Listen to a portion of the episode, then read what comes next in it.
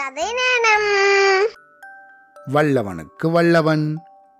ஒரு வீட்டு தோட்டத்துல ரெண்டு சேவல் வாழ்ந்துட்டு வந்தது. அந்த ரெண்டு சேவல்ல ஒன்று ரொம்ப பலசாலியா இருந்துச்சு. இன்னொன்று கொஞ்சம் பலம் குறைஞ்சதா இருந்துச்சு.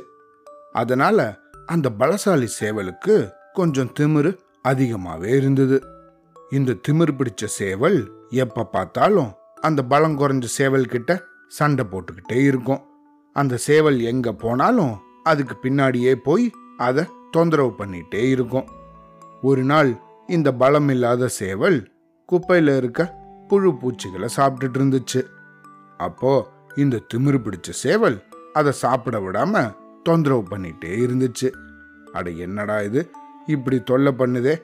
இதுக்கு விடிவு காலமே கிடையாதா? அப்படின்னு நினைச்சிட்டே சோகமா இருந்துச்சு இந்த பலம் இல்லாத சேவல். சரி நம்ம வேற இடத்துக்கு எங்கேயாவது போவோம் அப்படின்னு மெதுவாக அது பாட்டுக்கும் உணவு தேடிட்டு அப்படியே நடந்து போயிடுச்சு.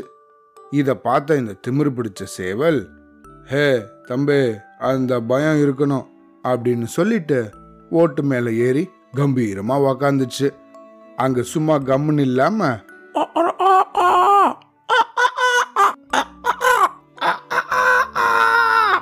அப்படின்னு கத்திக்கிட்டே இருந்துச்சு. ரொம்ப நேரமா இது கத்துன சத்தம் பக்கத்துல ஒரு மரத்து மேல இருந்த பருந்து ஒண்ணுக்கு கேட்டுருச்சு. ரொம்ப நாளா இந்த சேவலை சாப்பிடணும்னு அந்த பருந்து காத்துக்கிட்டே இருந்துச்சு. ஆனா இத்தனை நாளா இந்த சேவல் ஓட்டு மேல போய் உக்காராம ஒழுங்கா வேலிக்குள்ளேயே சுத்திட்டு இருந்துச்சு. அந்த வீட்டோட சொந்தக்காரருக்கும் அவர் வளர்க்குற ஒரு நாய்க்கும் பயந்து கழுகு கீழே இறங்காம மரத்து மேலேயே இருந்துச்சு.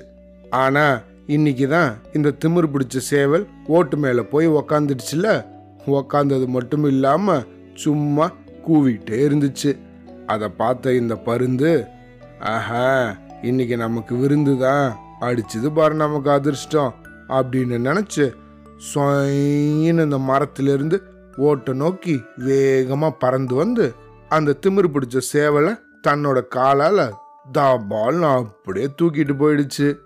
அப்பதான் வல்லவனுக்கு வல்லவன் இந்த வையகத்தில் உண்டு அப்படிங்கிற பழமொழி இந்த திமிர் பிடிச்ச சேவலுக்கு புரிஞ்சுது. தனக்கு தான் பலம் இருக்குன்ற ஒரு கர்வத்துல பலம் குறைஞ்ச அந்த சேவலை தினமும் தொந்தரவு செஞ்சுட்டு வந்தது தனக்கு இப்படி கெடுதலா வந்து முடிஞ்சிருச்சே அப்படின்னு அப்பதான் இந்த திமிர் பிடிச்ச சேவலுக்கு புரிஞ்சுது. ஆனா இதுக்கு இந்த விஷயம் புரியறதுக்குள்ள பருந்து இந்த சேவலை ரொம்ப தூரம் தூக்கிட்டு போயிடுச்சு. இந்த கதையிலேருந்து நம்ம என்ன தெரிஞ்சுக்கணும்? எப்பவும் நமக்கு தான் எல்லாம் தெரியும் அப்படிங்கிற எண்ணத்தோட இருக்கக்கூடாது. அப்படி இருந்தோன்னா அது நமக்கு தலகணத்தை தான் கொடுக்கும். தலகணம் அறவே கூடாது. சரியா? அவ்வளோதான்